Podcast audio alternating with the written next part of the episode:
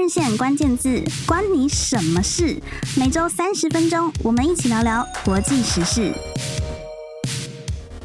各位听众朋友，大家好，我是华人线主编林新平，欢迎收听华人线关键字节目。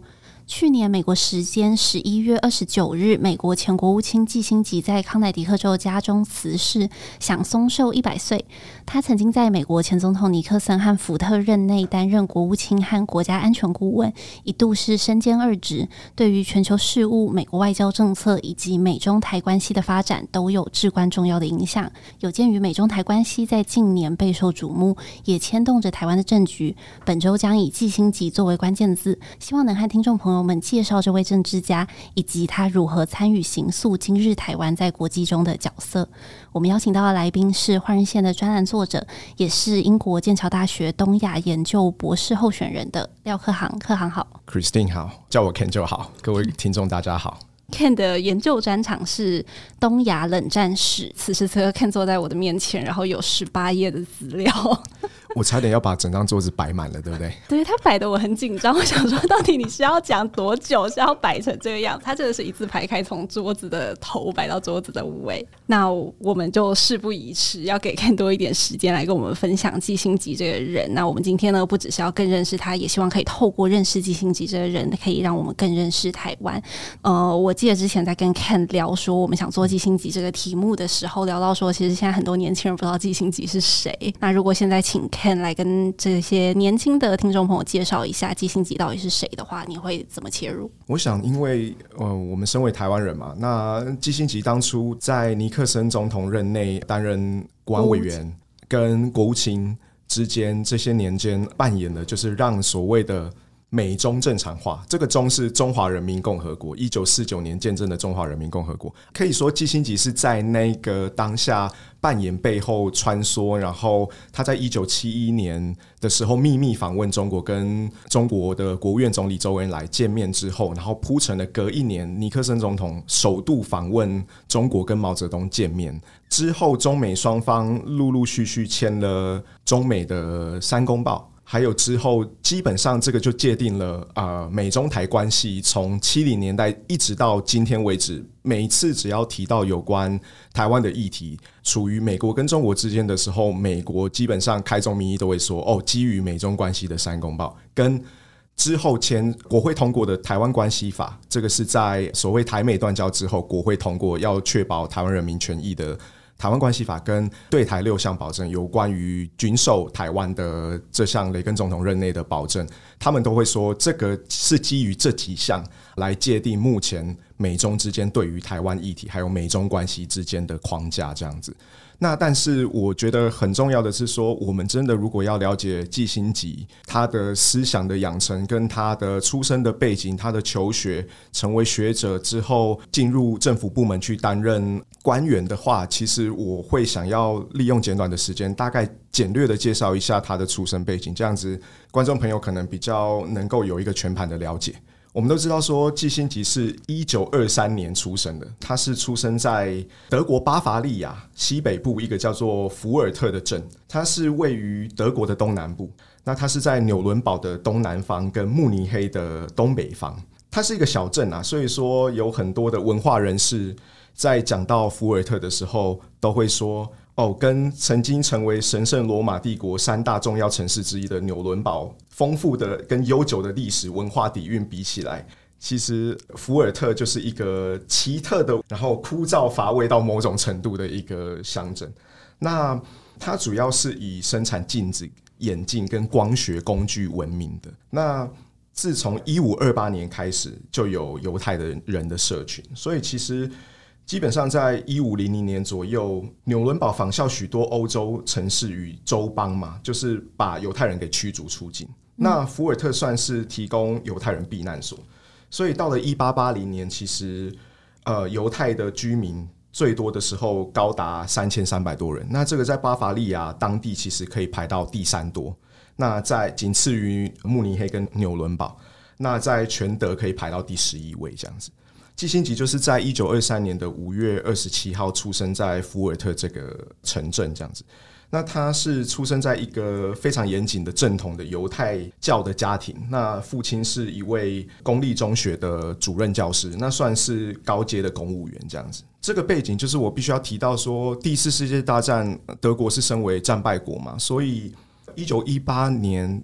之后战后的那个凡尔赛条约，其实对德国的条件是相当的严苛，所以导致。德国当地的失业率跟通膨是非常非常严重，然后也导致了一九三零年代纳粹党的崛起，希特勒所领导的纳粹的崛起，因为他们快速的让战后的德国恢复到战前的经济的水准，然后大幅度的降低了失业率。所以很离奇的是，虽然纳粹党对犹太人的迫害是相当的，已经恶名昭彰了。但是在福尔特当地的纳粹在那里的得票率竟然有四十四点八 percent，那也就是说有两万两千多人当时在一九三三年三月五号的选举是投给纳粹党的。那这个是略微高于全国纳粹党的得票率，大概是四十三点九。那问题是日复一日，其实纳粹党对犹太族群的迫害是越来越严重。季辛吉的父亲叫做。路易基辛吉，他在一九三三年的五月二号，就是被迫跟另外一名在同一间学校服务的犹太女教师被迫强迫的休假，几个月后就是永久的退休。那当时他的父亲还不到五十岁，所以之后见证了这一些迫害之后，基辛吉的家人其实有一些人就已经逃往了巴勒斯坦跟斯德哥尔摩。那有幸的是，就是基辛吉家庭是受惠于基辛吉母亲的表姐，多年前已经全家移民美国了，所以他们可以出示签署财力证资助书，所以保证基辛吉一家到了美国之后可以提供经济支援，所以就这样子，他们就顺利的在一九三八年的八月三十号，在英国的南安普敦上船，然后前往纽约。那那时候的纽约其实是全世界到现在为止都还是最犹太化的城市之一哦。从一七零零年开始到一九一零年，已经超过十二万五千人，那占整个城市的四分之一的人口。那嗯，其实纽约市的犹太人比欧洲任何一个城市，包括波兰的华沙还要多。那所以当年基辛吉是十五岁，那同一年一起从巴伐利亚移民海外的犹太人高达一千五百七十八人，那基辛吉就是一家四口，就是其中之之四这样子，一直到一九三三年的。从一九三三年的一月到一九三八年的六月，德国的难民总数大概是两万七千人。那但是从一九三八年到一九四零年，我们知道说二战在欧洲的战场已经要爆发。一九三九年，随着纳粹德国入侵波兰而爆发嘛，那已经有十五万七千人是跑到美国去，那其中半数是犹太人。季辛吉到了美国之后，他就去读了一间犹太人占百分之四十的乔治华盛顿高中。然后他毕业之后。其实跟我们之后了解的政治学相关的专业其实是完全没有任何关联。他当初就是申请了纽约城市大学，然后他就读的是会计系。哇，真的是差了十万八千里。对，没错。所以应该是说，历史也是塑造了那一代人很多不同的际遇的。那就是因为战争的爆发之后，那美国就有一个一九四二年的三月就推出了一个叫做二战的权利法。他就是说，允许在部队里面光荣服役至少三个月以上的敌方外国人可以成为美国公民。那季辛吉其实是符合这样子的出生背景嘛？他是在德国出生的犹太人嘛？那所以他在一九四三年十一月的时候，征兵的年龄降到十八岁的时候，季辛吉满满十九岁，他就可以入伍了。那原本他们一进去的时候，就是所有的士兵都要做一个测验，他们叫做陆军专业训练计划。那在这个考试里面，只要得到一百一十分以上的，就会被当成他们原文是叫做 Quiz Kid。那看你怎么去解释。有人说神童，或者说会读书的书虫。那反正季辛吉跟他的弟弟都。考了非常高的分数，所以原本美国政府在那个状况之下是要培育储备的军官，跟很害怕说，如果大部分的男生在役龄期间都上战场的话，那美国的高等教育的大学就没有办法收足够的学生，而财政遇到困难，所以就提供了这样子的，让 Quiz Kids 可以去学习大学的学程，然后之后可以。在战场上面发挥一些作用，这样子。最后，那基辛吉就是在这个 program 里面，它是每学期有三个学期，那每个学期是十二周，所以他们等于是说，那每一个学期之间只有休一周，那等于是说，他们在这短短的三十六周里面就要学完大学一年半的课程。那基辛吉在那时候是学习工程学。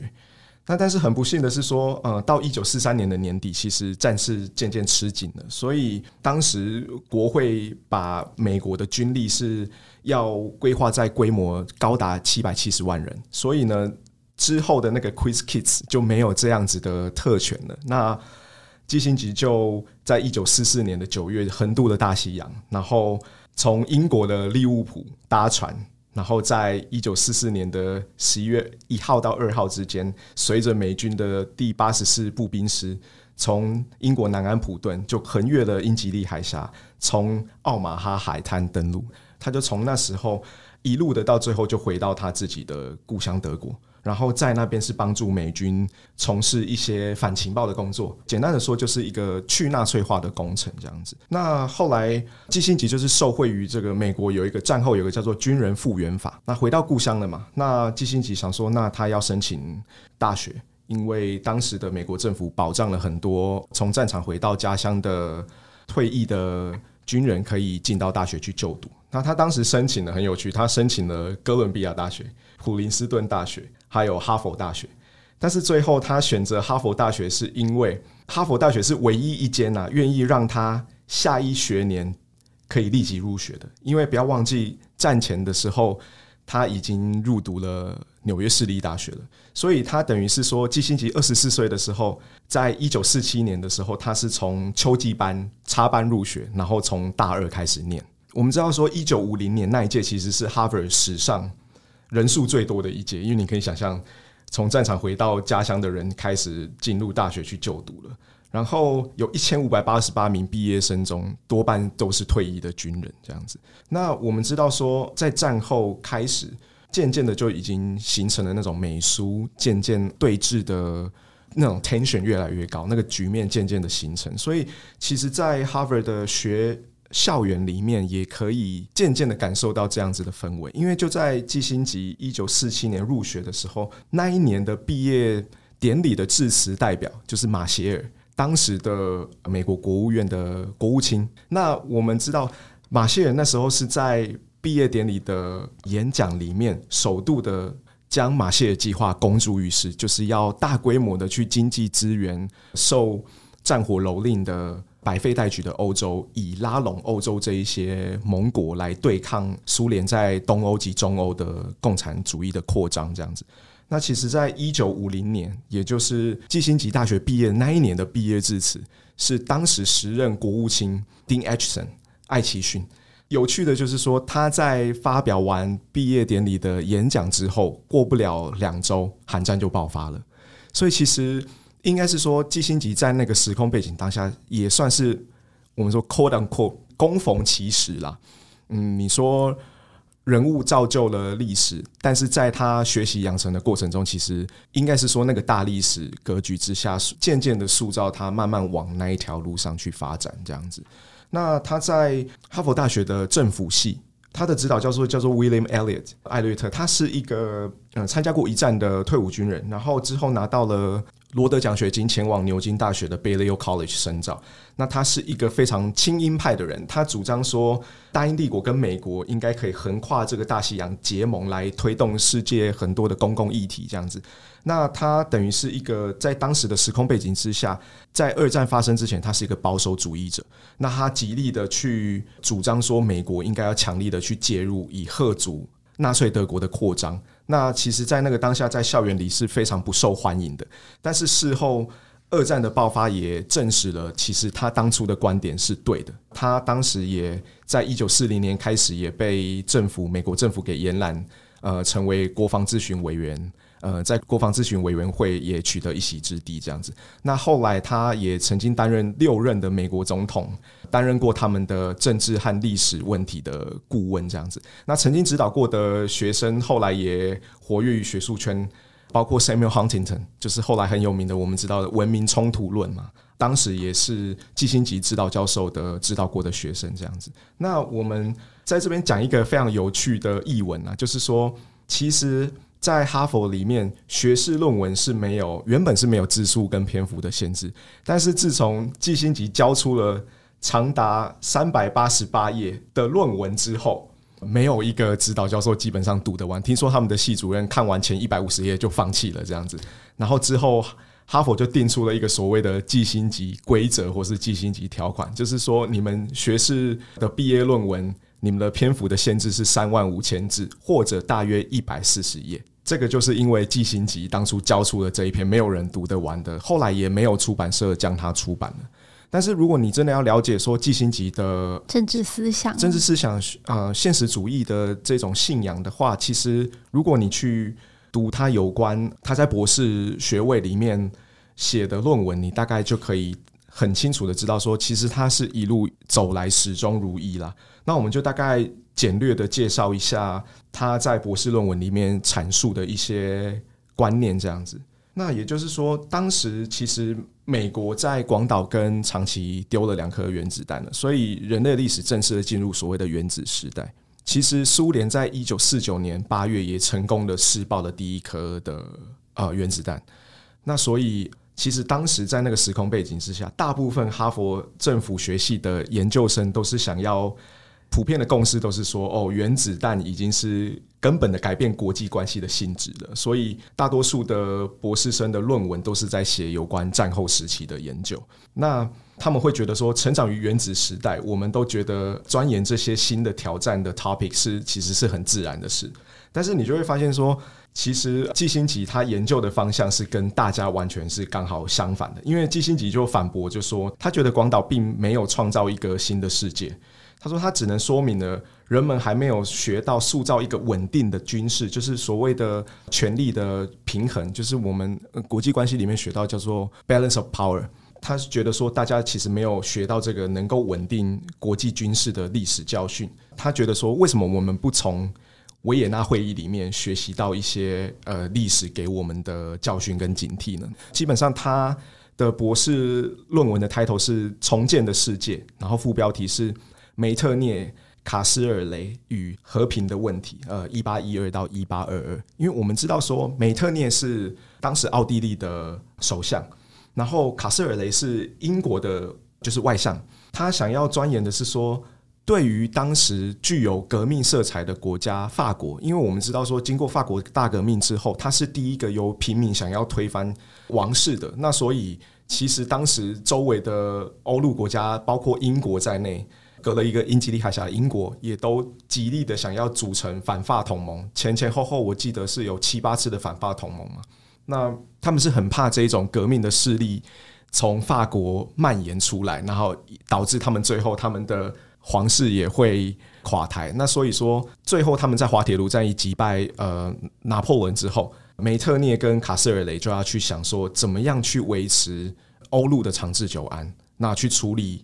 拿破仑崛起之后留下来的这个乱局，那最后奠定了几乎长达直到第一次世界大战的一九一四年之前将近一百年的时间，怎么样利用这一种外交手段的运筹帷幄，取得各个国家之间的权力平衡，然后让欧陆可以避免掉尽量的拖延了下一场大战的。爆发这样子，他肯定了梅特涅对繁复的外交技巧的熟练掌握，以以及他善于运用在不同谈判中的精密联系的能力。那在他的世界里面，他觉得说，维护世界秩序的保守派政治家是如何学会通过巧妙的军事，就是 balance of power，刚刚提到的的艺术，与一个革命国家打交道。刚刚提到十九世纪的。法国，那他的现实政治哲学以及贯穿其仕途的保守主义世界观是由此奠基的。所以，你如果从他的博士论文里面去看，你想说奇怪，现在已经进入一个核子时代了，你为什么要往回去看十九世纪的这种权力平衡的历史？那其实，你如果用类比的方式去看，其实它是有一点，虽然没有说明明说，但是它其实是在隐喻说当时。具有这种革命力量的国家，法国其实放到了美苏冷战的格局里面，它其实就是在讲苏联想要维持权力的平衡跟军事，就是美国想要做的事情。它一面想要围堵苏联共产主义的扩张，一面想要抑制这种革命的思想扩散到全世界去。所以，如果你把梅特涅或是卡斯尔雷他们的手段，维持这种保守主义的手段，想成是美国当时想要介入的，而且他扮演的角色很像当时十九世纪的英国，叫做呃 offshore balancer，我们讲的离岸平衡手，就是英国有一个传统，就是隔着英吉利海峡，试着让欧陆没有一个国家可以独霸欧洲，所以他的大英帝国的利益才会是极大化。但是，一旦有一个崛起的强权想要去整合整个欧陆的势力的时候，英国就会在关键的时刻介入这一场战役。那我们可以把第一次世界大战，甚至是第二次世界大战，都看成是大英帝国想要抑制崛起的德国而产生的联动性的一场世界型的大战。那他想要从这段历史里面去借鉴，说美国究竟在这个时候在战后扮演了。取代了大英帝国的角色，能够怎么样去发挥在国际上面的外交跟权力平衡？大概是这样子。Ken 讲完大概是这样子，仿佛他刚只讲了一点，但其实已经完完全全从这个人的生平，包括之前他在德国的这个出身的背景，然后一路的讲到他如何的来到美国求学，以及他后来的做的这个论文是怎么样影响到他往后的政治思想的。那这其实都跟他未来真的在从事外交工作的时候的一些现实主义的做法是息息相关的。所以我们在下半集里面会再跟大家更进一步的去分析，怎么样影响到他后来的美国。外交政策以及对亚洲的一些方针，那我们先休息一下，等一下回来。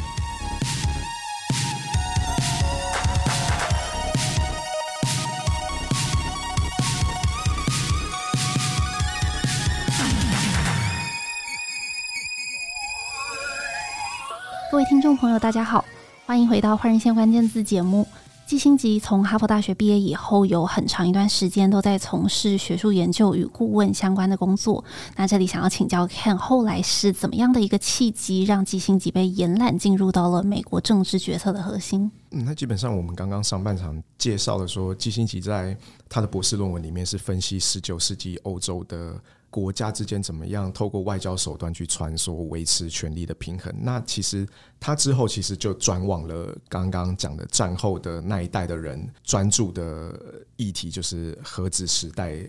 大国之间的博弈跟呃外交的政策应该要往哪个方向走？因为他其实他在哈佛的时候就展露了他的才华，那其实得到了他指导教授的赏识。呃，刚刚讲的那个 William Elliott 在。工作或是事业的拓展上，其实是帮了他很大一个忙，因为他还在念学士学位的时候，就教授就已经托付了给他每一年的夏天在哈佛办了呃国际的学术研讨会。邀请了世界各国的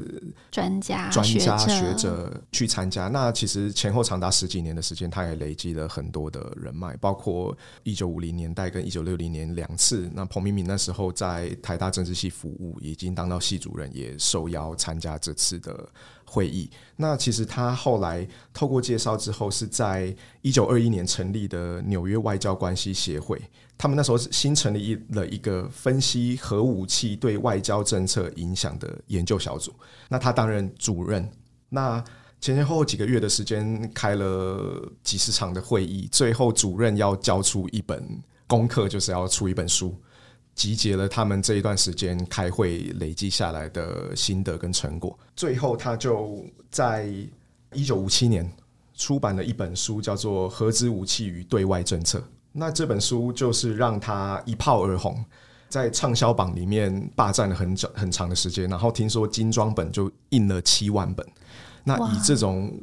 学术文绉绉的书来说，其实这个是很难得的事情。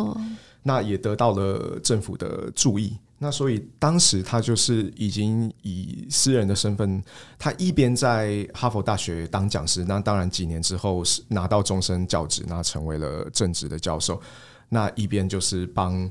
呃美国的石油大亨洛克菲勒的儿子有意担任公职竞逐美国总统，在一九六零年、六四年、六八年，其实都有意角逐共和党的呃总统初选初选的。候选人，那当他的私人顾问，出了很多的政策方面的意见，这样子。那但是真正让季辛吉正式的脱离校园，正式进入公职，担任要职的是，一九六八年洛克菲勒，其实在共和党的初选里面输给了尼克森。那我们知道尼克森以前是艾森豪呃时期的副总统，但是他在一九六零年跟甘乃迪竞选总统的时候，其实是败下阵来。那当然后来我们知道说甘乃迪是被刺杀，然后战胜总统就是继任嘛。那后来尼克森再一次挑战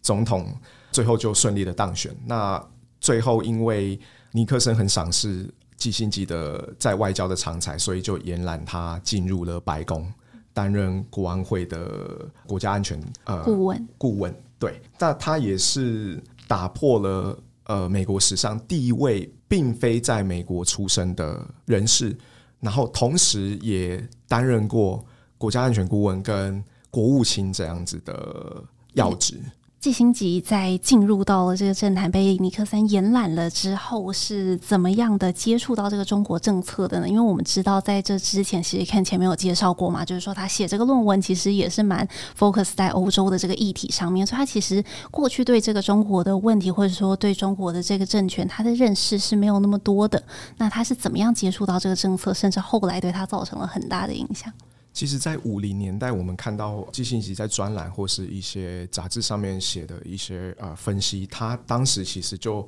不太同意艾森豪总统任内的政策，就是说全面性的升级成 total war，就全面战争。因为他知道说，苏联研发核子弹成功之后，如果美苏双方互丢核子弹的话，那基本上是就毁灭了，全部大家都毁灭掉。所以他说，我们不能让冲突升级成全面性的。但是他说，我们要怎么样有效的遏阻苏联的扩张？那他是说，最后这个就是提出来的概念，就是衍生成战术核武的使用，就是在局部的战场上面适度的用。使用战术型核武去有效的吓阻对方，不要轻举妄动，让它升级成全面性的战争。那当然，这个经过了其他人的挑战，然后前前后后的修改，他最后把它修改成说，因为一开始有人质疑说，那你怎么知道局部的战争最后会会会不会导致冲突，导致全面性的核战？那后来他当然修改之后，他出了新书，就说哦。清楚的了解说，有限战争就是所谓传统武器的战争跟核战之间的差别，清楚的意识到的话，他就扮演了一个刹车皮跟防火墙的角色，以致大家都会互相克制。可是怎么样的成功的让对方敌人相信说，你如果敢轻举妄动，我绝对会事先用这种战术型的核武，在部分区域的战争、小型的战争。运用上，这个就是他要探讨的东西。这样子，其实我们知道说，美苏经过了艾森豪时代、甘乃迪时代，一直到詹森的时代，其实美国已经深陷到越战的泥淖里面去了。那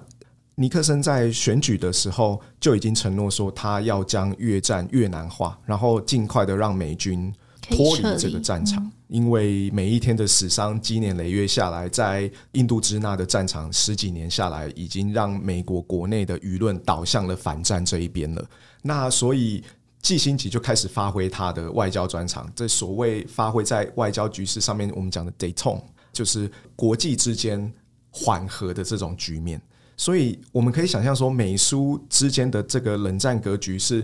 美国跟苏联两极。那当初共产中国其实是在苏联的这一边的，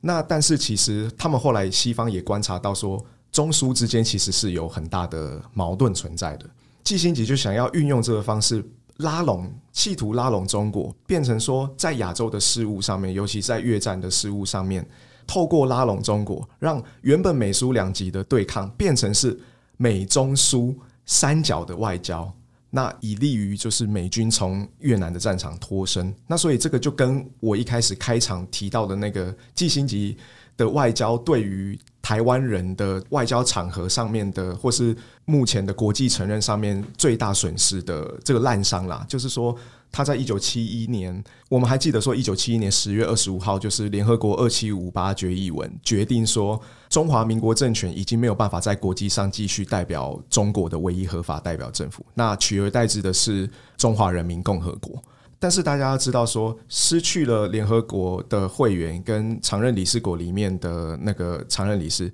安理会常任理事的身份，其实。美国并没有跟台湾断交，所以继续维持到一九七九年才正式的跟中华民国断交。那就是在一九七一年的时候，季辛吉就秘密的透过出访巴基斯坦，然后借由身体不适，然后秘密的访问中国，跟中国国务院总理周恩来见面，然后去铺成隔一年的尼克森总统首度访问中国，然后等于是说跟毛泽东见面，那去推展他们所谓的缓和政策，détente 这个东西就是。在他们这种秘密外交穿梭之间，其实是暗地里就损害了中华民国当时的权益的，而且更别提中华民国当时其实是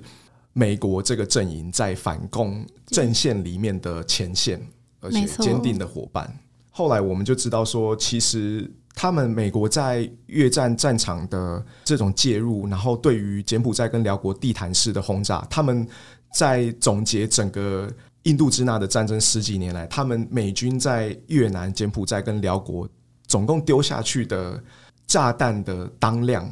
是二战所有国家总结起来还要多。那造成的平民跟军人的死伤，那根本是不可言喻。其实美国人一开始或许是忽略了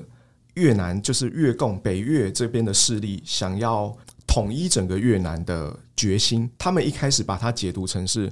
哦，这场越南战争可能只是因为苏联跟中共背后呃的资助，让这个共产势力想要在东南亚扩张，所以他们一开始都把美国把它变成是升级意识形态，变成是美苏之间的权力对抗跟意识形态之间的拔河，但是他们却往往忽略了，其实越战里面为什么北越最终能够。统一南越是因为他们把这场战争不只是看成是共产主义思想的扩张，而且是他们想要在二战之后反殖民，然后得到民族自觉，自己决定自己的命运跟前途，把这些东西透过民族主义把它绑在一起的。所以我们可以看到说，这件事情我们在越南血淋淋的例子，其实也给了台湾一些启示，就是说我们在看当时美国为什么。打到后来会发现说，我们不得不从这边撤军，因为明明知道撤军之后，可能整个越南就会赤化了。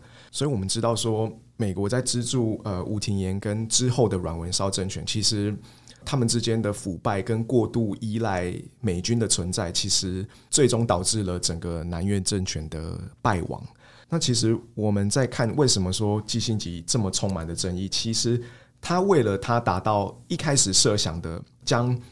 共产主义围堵在东南亚，企图不让它继续扩张到邻近的东南亚国家。或许他的目的，站在美国的立场是觉得说这个目的是正当的。可是我们要去看做一件事情、做一个决策的时候，他的手段跟最后得到的结果结果到底是怎么样？但很讽刺的是说，打了这么长的一场越南战争，过不了几年，南北越统一之后。共产的越南政权其实跟共产的中国政权还有柬埔寨之间，其实也有战争发生。那很吊诡的是说，到了现在，其实美国跟越南的关系还是相对的很紧密，因为他必须要去拉拢越南来来对抗中国的崛起。那其实大家就会反思说，那我们一开始打这场仗到底是为了什么？会不会我们一开始设定的路线就不对了？如果我们一开始的了解是说，这场战争是当地的人想要脱离。西方的殖民的话，那或许他们美国高层一开始在制定政策的时候，就可以用另外一种方向，而不是将这场战争升级成意识形态之间的对抗，然后导致最后灰头土脸的撤出这个战场。嗯，是，而且越战呢，其实。还让季辛吉赢得了这个诺贝尔和平奖，他和越南的这个黎德寿共同获得了诺贝尔的和平奖。在一九七三年的时候，因为他们促成了巴黎的和平协约。那其实，在季辛吉过世了以后，当然我们看到很多媒体的报道会去讲他这个很两极的评价这一面。那我觉得其中一篇报道他下的这个标题，嗯，其实最能反映这一种两极化的评价。在半岛电视台有一个标题说，形容他是赢得诺贝尔奖的好战分子。然后这篇报道里面，他也有特别讲说，其实诺贝尔和平奖大家想象就是一个和平的缔造者嘛，但是不会有人把这个奖跟好战分子这个词连接在一起，所以其实是很可以说明他在他的政策跟后来得到的结果当中的这个冲突性的。那 Ken 是怎么看这样子一种非常两极的形象？而且其实我们知道说，当时。北越的代表黎德寿，他是拒绝去领奖。然后，对诺贝尔和平奖的委员会，其实有两位委员是愤而辞职的，去抗议这个充满讽刺性的诺贝尔和平奖。那其实我们知道说，季辛吉在卸任公职之后，其实也绝少机会提到他当时拿到诺贝尔和平奖的这个荣誉，所以大概他自己心里也是心有戚戚焉，因为。不只是在越南战场，我们说的辽国柬埔寨受了这么大的大规模的地毯式的轰炸。其实，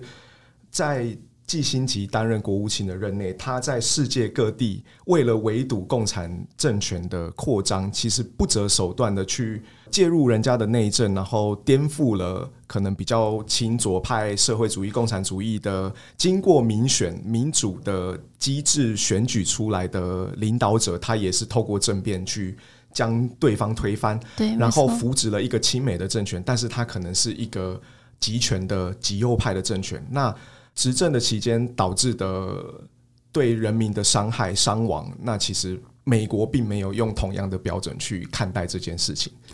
对，没错。其实像刚前面 Ken 提到这个中美关系正常化的这个过程里面，台湾学者在看这件事情的时候的那个角度，也经常是觉得我们是一个受害的一方。因为在这个正常化的过程里面，当然前面有讲到嘛，其实是透过了很多的秘密外交在促成的。这个秘密外交不只是说他秘密的做了这件事情，而且没有告诉他们在亚洲最坚强的盟友中华民国，而且也包括他其实呃尼克森跟基辛格在拟定这一些战略的时候，他们其实并没有充分的知会他们内部，不管是中情局啊、国务院啊，还是他们的国会等等，所以其实是透过大量秘密外交来达成的。那在这个过程里面呢，当然中华民国这一边也会有一些疑虑，就是包括蒋介石他也觉得说，哎、是不是好像这件事情快要发生了等等。那当然那时候他们也用了非常多外交手段去安抚他说，哦，没有没有，就是我们跟中华民国之间的这个交易还是非常稳定。所以到后来真的发生了关系正常化这件事情，以及包括我们退出联合国之后，大家就会有一种情感受骗的感觉。那 Ken 是怎么样去看这样子的一种感受？其实，自从基辛吉过世之后，全世界有各大媒体都在报道这件事情，然后有一点类似用盖棺论定的方式来评价他这一辈子的功过吧。我会发现说，很大一部分是用这种二分法的方式。比如说，我们看中国的媒体，那一定不外乎像官方的论调，就说。他是中国人民永远的好朋友、老朋友这样子。那他在五十岁之后首度呃踏上中国的土地，活到他一百岁为止，总共去了中国一百多次，平均一年去了两次。那在高龄一百岁的时候，还飞到了中国去接受习近平对他的寿宴这样子。那台湾这一边，或是曾经受过战争蹂躏的国家，可能就会把它当成是一个。呃，反人类罪的战争犯，我们在看到有有一部纪录片叫做《审判季辛吉》，那里面列出了洋洋洒洒的罪状，去指控他其实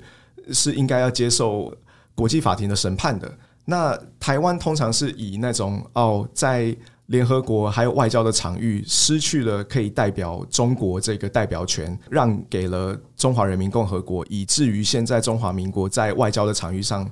处处自走。然后台湾人民也一直的权益也也被损耗掉，那要花很大的力气去得到所谓的在国际上面的外交空间。但是我想要讲的是说，如果我们从现在这个角度回去看当时的时空背景，一九七零年代的时候，当时其实从六零年代开始，中华民国在外交的场域就开始节节败退了，我们的邦交国的数量就开始递减，然后在联合国席次里面，每一年都要。投这种所谓让中华人民共和国入联，然后中国代表权的席次到底是谁可以代表？每一年几乎那个投票到最后的结果是越来越紧张，一直到一九七一年，总算挡不住这个潮流了。第三世界的非洲、拉丁美洲还有亚洲的国家，其实开始慢慢的往共产阵营或是去支持中华人民共和国，才是有办法代表中国唯一的合法代表政府。那其实我们去想，那个年代在台湾说穿了，中华民国其实也是在一个独裁的高压统治之下。那基本上领导者一个人的意志是可以决定整个国家人民的命运，唯一的差别可能只是因为他的利益当时是跟美国站在一起，因为他基于反共的立场。但是本质上，只是一个是共产主义国家，一个是比较偏保守主义，但是它也是高压统治的。我们熟悉了二二八跟白色恐怖，还有戒严时期的历史，其实知道当时台湾人民呃受的苦难。其实某种程度上也不亚于其他的集权政府所造成对人民的迫害，所以我必须说，我们如果要从这一段历史学习到什么样的教训跟智慧的话，倒不如去说，我们终于能够自己掌握自己的命运了。因为台湾透过民主化，每个人透过选举的时候，可以透过选票将自己的自由意志充分的展现。那嗯，民选出来的政府也必须要去。在意人民的意志跟社会产生出来的舆论，去修正他自己的，不管是内政，不管是外交的方向。那一开头有提到一九二三年出生的，除了刚刚讲的彭明敏之外，我们很熟悉的李登辉，他以前在跟司马辽太郎对谈对谈的时候，他就说：“身为台湾人的悲哀。”那我们去细读这一段对话，他悲哀的是在哪里？他是说，在那个时空背景之下，他身为台湾人却没有办法替台湾人做事情的那一种悲哀。那简单的说，以我的认知，就是自己无法决定自己命运的悲哀。那现在好不容易台湾透过民主化，自己可以决定自己的命运了，我们再也不用去受制于某一个领导者个人的自由意志来左右我们之后世世代代的的命运了。或许这个是。我们跳脱那种现实主义上哦，大国博弈之间可以去牺牲小国的利益，然后透过秘密外交去背弃这些盟友。但是我们能够控制的是什么？或许就是增强我们自己各方面的条件跟实力，在这种大国博弈的棋盘上，是当一个非常非常重要的，重要到力量强大到我们自己的盟友也没有办法背弃我们。然后我们透过民主自由，可以充分的展现。人民的意志做出相对比较正确的选择，我觉得这个应该是我们可以从历史里面去学到的教训。是非常感谢看今天非常完整又非常扎实的介绍。其实很多时候，我们从现在的眼光去看历史的时候，可能会难免带着一些今天眼光的一些判断，或者是内心一些情感的因素。但是，当我们真的可以从历史的脉络回头去看一个人物的时候，我想我们对他的评价，或者是说我们对于台湾在这个中美关系角力之下的位置，也会有一个比较清楚的认识。那在节目最后，想要和大家快速的更正一下，我们在先前节目第三十四集讲到港版国安法这个关键字的时候，里面的资讯，在这集节目开头，我有提到二零二零年八月的时候，周婷被香港警察以国安法罪名逮捕，然后那个时候我说，最后他被判囚了十个月，而且刑满释放了之后，仍然在保释阶段，所以必须要定期的向国安报道。这段陈述因为提供的资讯不够精确，可能会传达出周婷是因为国安法而服刑十个月，而且刑满了之后还要保释这样子的错误资讯，所以我在这边向大家更正一下：周庭之所以会被判囚十个月，并不是因为二零二零年八月的这一次逮捕，而是要追溯到二零一九年反送中示威当中有一个围堵警总的行动。那警方在二零二零年十二月的时候，以明知而参与未经批准集结，还有煽惑他人明知而参与未经批准集结这两条罪名把他逮捕。那这两条罪名其实当时都不是国安法里面罪名，所以在周庭因为这个被判罪，然后刑满出狱了之后，前面提到的八月的这个国安法的罪名还是在的，只是他已经保释，然后还没有被起诉，才需要定期的到警署去报道，并且继续保释。那以上重点呢，我们已经更新在这一集的节目资讯栏当中，给大家参考。那我们今天的节目就到这里结束，再次谢谢看今天来参与我们的节目，请大家下周六早上十点继续准时收听《换人线关键字》，谢谢，拜拜，谢谢，拜拜。